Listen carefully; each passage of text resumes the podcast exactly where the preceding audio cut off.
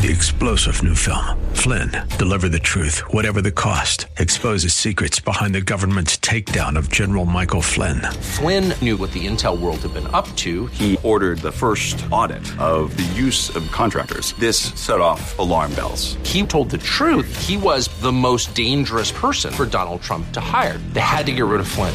Flynn, deliver the truth, whatever the cost. Available now. Watch it today. Go to salemnow.com. Salemnow.com. The following program is sponsored by Church of the Redeemer in Gaithersburg, Maryland. Welcome to Practical Living with Dale O'Shields, Senior Pastor of Church of the Redeemer in Maryland. We pray that through this message, you will learn how to apply God's Word and truth to your life. Stay with us as we discover God's truths that will transform us. And the prophet Isaiah, over 700 years before Jesus was born, prophetically declared the coming of our Savior in these words that you're perhaps familiar with. I'm sure you've seen them on Christmas cards, you've heard them in Christmas messages. For to us a child is born, to us a son is given, and the government will be on his shoulders. He will be called Wonderful Counselor, Mighty God, Everlasting Father, and of course that final title, say it with me, Prince of Peace. Isaiah saw prophetically into history, into the future, and said, There's coming one who will be the Prince of Peace. Now, a prince is a representative of king. It's the son of a king. And so, when there was the declaration that the Prince of Peace was coming, that was the Son of God, the Son of the Father, coming down from heaven to earth to bring peace to us. We see this very thing announced as well at the time of Jesus' birth, as the angel declared these words to the shepherds in the fields nearby Bethlehem in Luke chapter 2, beginning in verse number 8. And there were shepherds living out in the fields nearby, keeping watch over their flocks at night. An angel of the Lord appeared to them, and the glory of the Lord shone around them, and they were terrified. But the angel said to them, Do not be afraid. I bring you good news that will cause great joy for all the people. Today, in the town of David, a Savior has been born to you. He is the Messiah, the Lord. This will be a sign to you. You will find a baby wrapped in clothes and lying in a manger. Suddenly, a great company of the heavenly host appeared with the angel, praising God and saying, Glory to God in the highest, and on earth, there's the word again, peace to those on whom his favor rests. Isaiah prophesied the coming of the Prince of Peace. The angels declared the fact that the Prince of Peace had been born near Bethlehem, and that wonderful day over 2,000 years ago, the birth of our Lord, the advent of Jesus, peace came to earth. Peace is possible for you. For you to experience peace in your life, you have to make some choices. You have to receive it. It's one thing to have a gift offered to you, it's another thing to actually take out your hands and receive that gift and to make it yours. So it's not just enough for God to offer you and me the gift of peace. We must take it, we must receive it. That's what Paul was talking about in Colossians 3:15 when he said, "Let the peace of Christ rule in your hearts, since as members of one body you are called to peace and be thankful." He says this is something you must let happen in your life. You must let God's peace in. You've got to open up the door of your life and, and welcome peace into your heart. Now, how do we do that? We're looking in this series in the practical ways that you and I can actually open the doors of our heart, the doors of our life, to experience this wonderful gift called peace, so that the Prince of Peace can actually rule in you. And today I want to focus in on one particular issue in life that can oftentimes keep you from peace. And the one main theme is that if we're going to have peace in life, we have to get rid of guilt. We must get rid of guilt. There are a variety of things that will rob your peace. Once you've obtained it, you have to protect it because these things can steal it from you. And one of those things is guilt. Sometimes it's the shame that comes to our life. Let me describe for you, just for a couple of moments, the basic aspect of what guilt is according to the Bible. Guilt is the internal awareness of either a real or perceived violation of a law, a moral, an ethic. You feel a sting on the inside when you have done something that you know to be wrong or believe to have been wrong.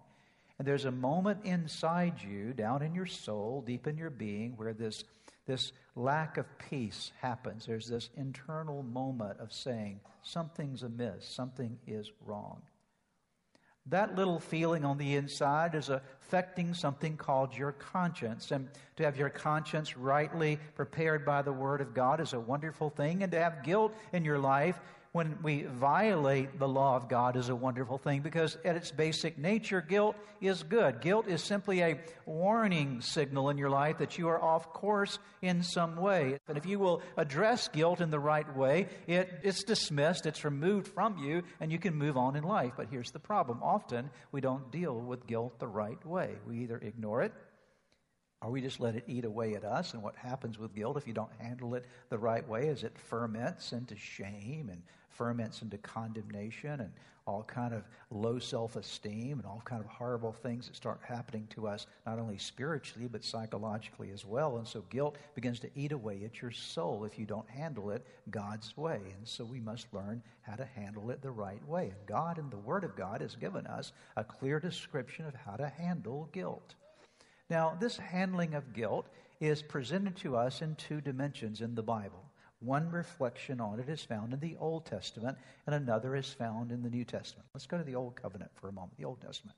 How did people who sinned against God in the Old Testament, how did they deal with their guilt? How did they get rid of it? What was God's plan for helping them to deal with guilt? Let's go to Leviticus chapter 5, verses 5 and 6.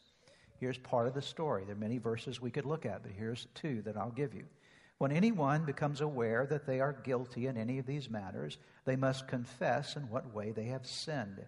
As a penalty for the sin they have committed, they must bring to the Lord a female lamb or goat from the flock as a sin offering, and the priest shall make atonement for them for their sin. Now go down to verse 14 with me the Lord said to Moses, When anyone is unfaithful to the Lord by sinning unintentionally in regard to any of the Lord's holy things, they are to bring to the Lord as a penalty a ram from the flock, one without defect and of the proper value in silver, according to the sanctuary shekel. It's a guilt offering. So we see in the first section we read a sin offering. Now it's talking about a guilt offering. They must make restitution what they failed to do in regard to the holy things, pay an additional penalty of a fifth of its value, and give it all to the priest. The priest will make atonement for them with the ram as a guilt offering, and they will be forgiven. So here's how it worked in the Old Testament. When you sinned in the Old Testament, you had to make a sacrifice. You would get one of your animals, a sheep or a goat or a ram. If you living in poverty or did, had no means to provide for a goat or a ram or a lamb, what you would do is bring a dove offering or something of that nature to the temple, to the, to the priest, and you would provide it to the priest and watch that animal laid up on the sacrifice where the life of the animal would be taken in your place. Why? Because sin always deserves to be punishment, punished. There's a, anytime there's a breaking of the law, there's the punishment of the lawbreaker. That's called justice, right? Justice is when you break the law, you pay the penalty for breaking the law. And so when there was justice, the justice system of the Old Testament was if you violated a law against God, you had to bring a sacrifice, and that sacrifice was an animal, and you watched their blood being shed. You watched them die in your stead. It was a substitution for your sin. The problem was it never completely washed away that guilt that you felt on the inside. It was a part of the process, but it didn't work very well. It was temporary, leading to something more permanent is a temporary system that God put in place to lead us to the final sacrifice for sin, that is Jesus Christ. So the old was preparing us temporarily for the new, so that in time and history, God, in just the right time, would send His Son into the world to become the sacrifice for our sin, the Lamb of God who went to the altar called Calvary and shed His blood so that we can now be truly and completely forgiven.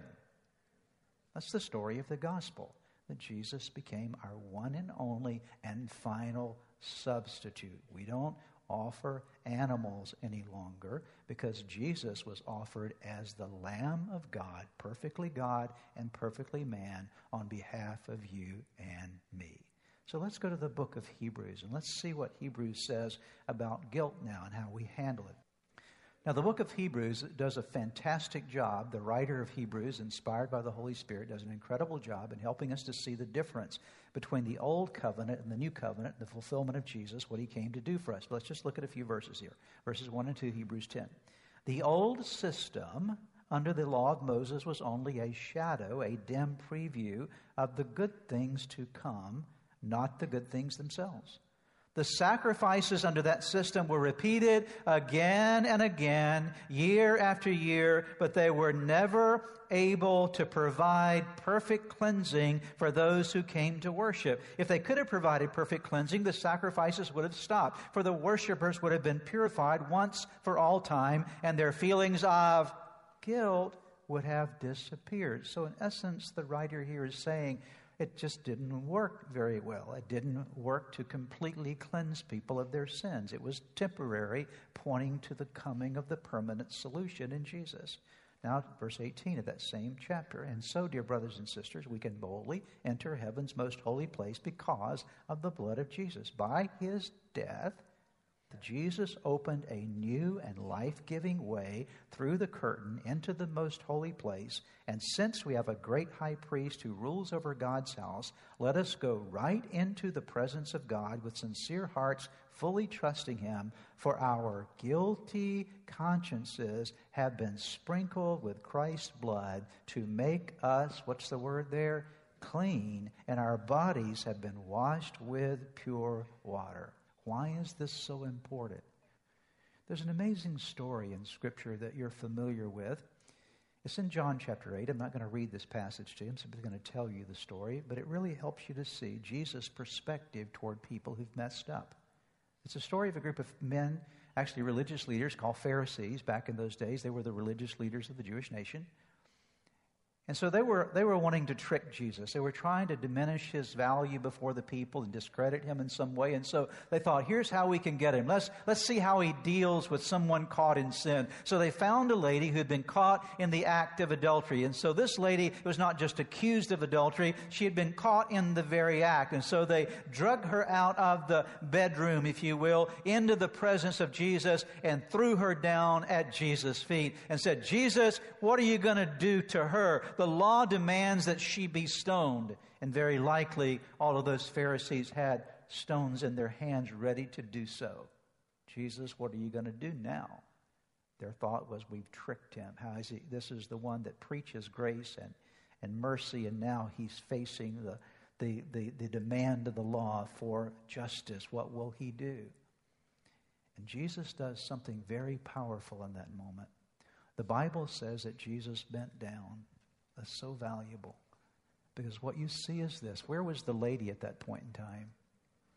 The lady was on the ground, so where did Jesus go? He went to where she was. Isn't that good news today that if you're down and you can't make it to Jesus, He always makes it to you, doesn't He? Isn't that good to know? Okay. He makes it right where you are, okay?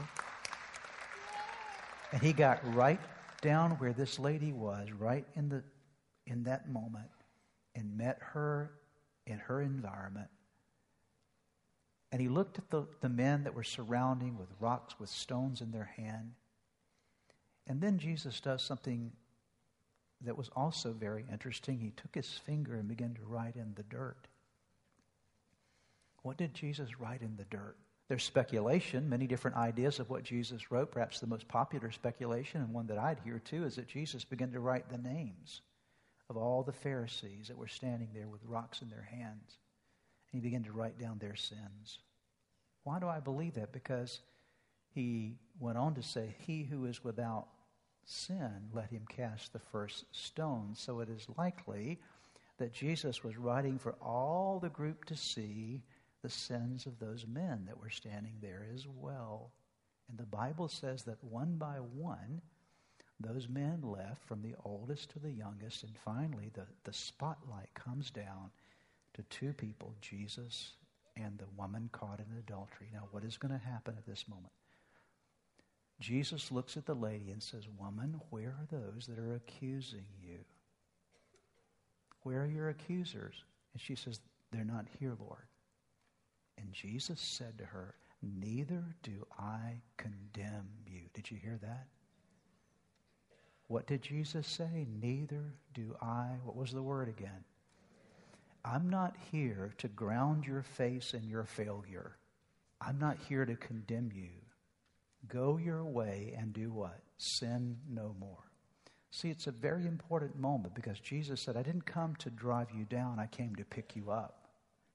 So, how do we deal with this thing called guilt? How do we have cleansing from our past failures? How do we get beyond these regrets? What are we to do? And the Apostle John, in, in the Gospel or the letter of 1 John, writes these words for us in chapter 1, verses 8 and 9. Let me give them to you. Get your pen ready to circle some phrases. If we claim we have no sin, we're only fooling ourselves and not living in the truth. But if we confess, if we confess our sins to Him, He is, circle the phrase, to Him, He is faithful and just to forgive. Circle the word forgive us our sins and to cleanse us from all. Circle the word all unrighteousness. So the words are circled confess, him, forgive, and all. Those are key words. The scripture says here, how do we deal with guilt when we've messed up? We are to confess our sins to him. Confess.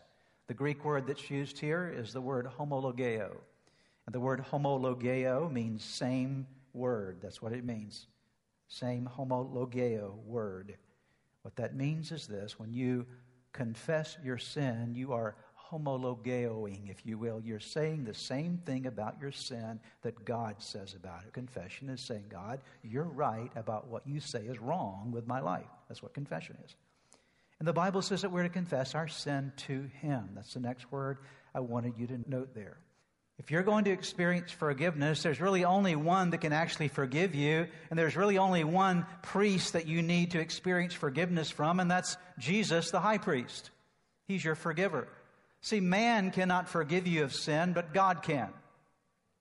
He is your forgiver. And so you confess your sins to Him, and He is faithful and just to forgive. There's your next word, to forgive. What does that mean? Obviously, it means to wipe away what's been done wrong. It's to let go of an offense. It's to wipe away the slate of something that's been marked against you. But with God, it's more than that. God, when He forgives, also does something that you and I are incapable of doing. That God, when He forgives, He also forgets. He remembers your sins no more. When we forgive someone, we have a hard time forgetting it. We might forgive, but we don't forget very easily. But God says, when I forgive you, I also forget it. I purposely choose to mark it out of my memory. So that when you bring back to God something that God has already forgiven you for, it would be legitimate to understand that God says to you, I don't remember what you're talking about.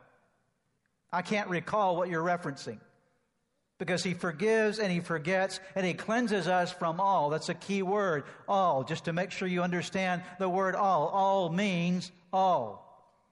All wickedness.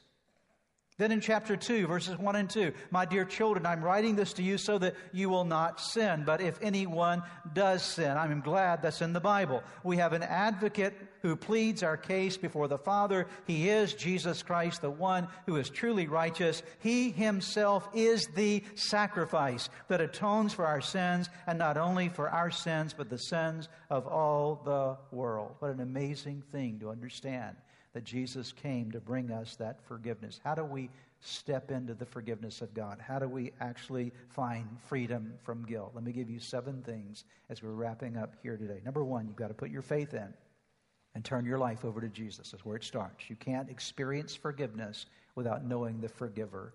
Number two, when you sin, anytime you sin, anytime there's this guilt in you of something you've done wrong, here's what you do you go to God quickly. You go to God immediately. Number three, honestly and specifically confess your sins to God. Be honest about what you've done wrong and be specific about it. God, I'm telling you exactly where I sinned against you. Own up to it. Own your sin. Own your failure. Own your mistake. And then number four, check your intentions about future sin. What did you learn from your failure? Let me talk to you about intentions just for a moment. A lot of folks want forgiveness, but they don't want to change. And so the idea is, okay, God, forgive me. And while they're asking forgiveness, their intention is to go do the very same thing the next day. Forgive me now, and they know in their mind, I'm going to do it again tomorrow.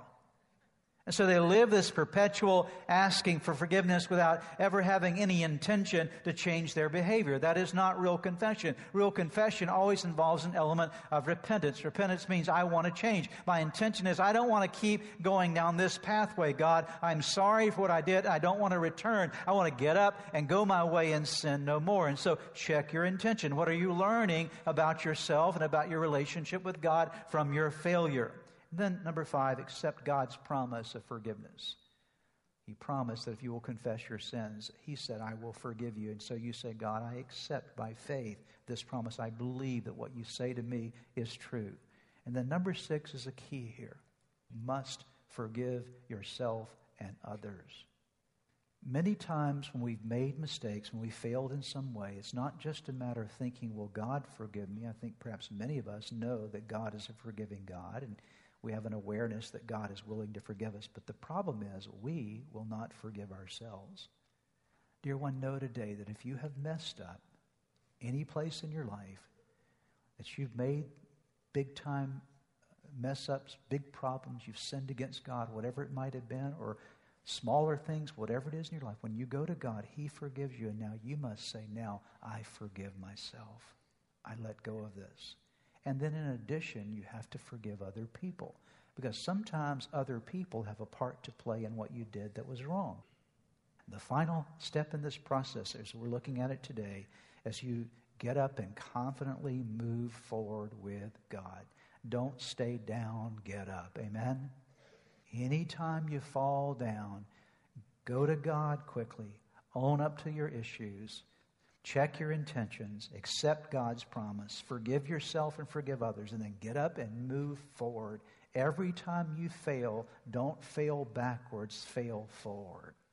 There's a final story I want to draw your attention to that I think brings all of this together. It's a story that Jesus gave us in Luke chapter 15. I'm going to read it in just a moment because the story does a fantastic job in laying out what we're talking about today. It's a story of a man who had two sons. And one of his sons came to him one day with a very unusual request. His younger son made a request for his inheritance. Let's pick up the story in verse 12.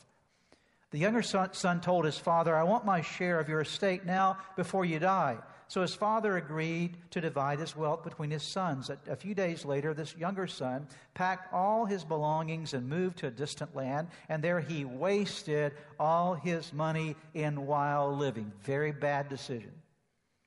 About the time his money ran out, a great famine swept over the land. He began to starve. He persuaded a local farmer to hire him, and the man sent him into his fields to feed the pigs. The young man became so hungry that even the pods he was feeding the pigs looked good to him, but no one gave him anything. When he finally came to his senses, there was a moment when this young man realized, I have messed up. And by the way, folks, you will never turn in a fresh direction until you come to your senses and realize where you've messed up.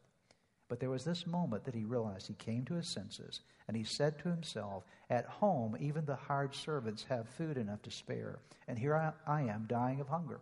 I will go home to my father and say, Father, I've sinned against both heaven and you. That's called confession. And I'm no longer worthy of being called your son. Please take me as a hired servant. So he returned home to his father. And while he was still a long way off, his father saw him coming, filled with anger and rage. So what it says? No.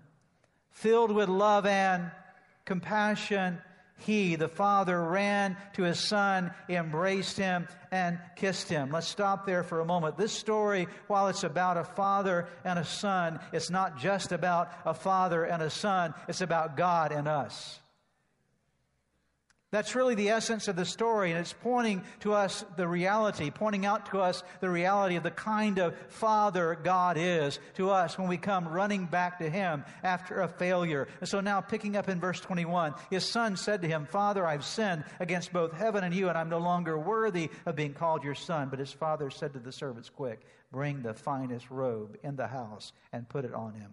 Get a ring for his finger and sandals for his feet, and kill the calf we've been fattening we must celebrate with a feast. For the son of mine was dead and is now returned to life. He was lost, eh, but now he is found. Read the last phrase with me. So the party began. Don't you like that?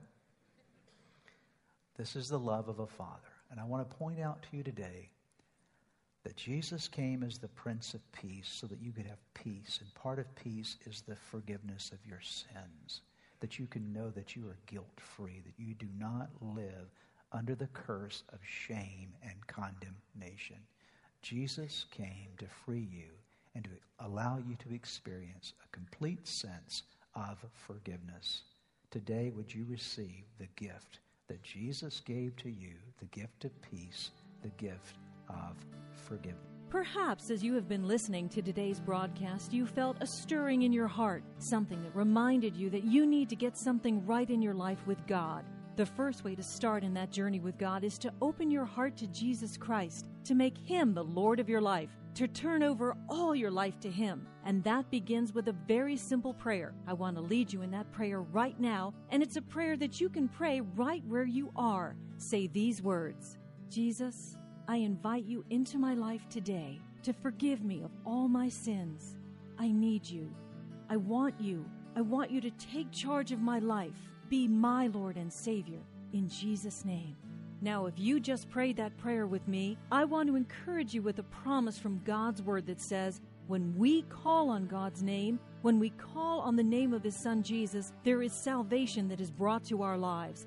He changes us from the inside out. And the Bible says that if any person is in Christ, he is a new creation. Old things pass away. Behold, all things become new. And that's what's happened to you today as you've opened your heart to Christ. Let me encourage you, you need to take the next step. The next step is to make sure that you get into a good Bible believing church where you're studying God's Word. And make sure you get a copy of God's Word and begin to read it. Spend some time each day in prayer.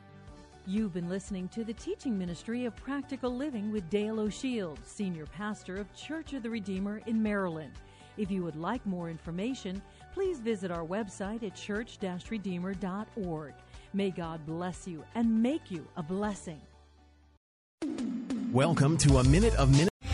Three star general Michael J. Flynn, head of the Pentagon Intelligence Agency, knew all the government's dirty secrets. He was one of the most respected generals in the military. Flynn knew what the intel world had been up to. He understood its funding. He ordered the first audit of the use of contractors. This set off alarm bells. The explosive new documentary, Flynn, Deliver the Truth, Whatever the Cost, and covers the facts behind this scandal. Flynn told the truth. He was the most dangerous person for Donald Trump to hire. I find out the worst enemy that I'm going to face in my life is right here in America. They took my assessment and they wanted me to change it. And I was like, I'm not changing it. They had to get rid of Flynn. With in depth interviews, archival footage, and never before seen personal records of the man behind the headlines. I just felt like I was drowning. Flynn, deliver the truth, whatever the cost. Available now. Watch it today. Go to salemnow.com. Salemnow.com.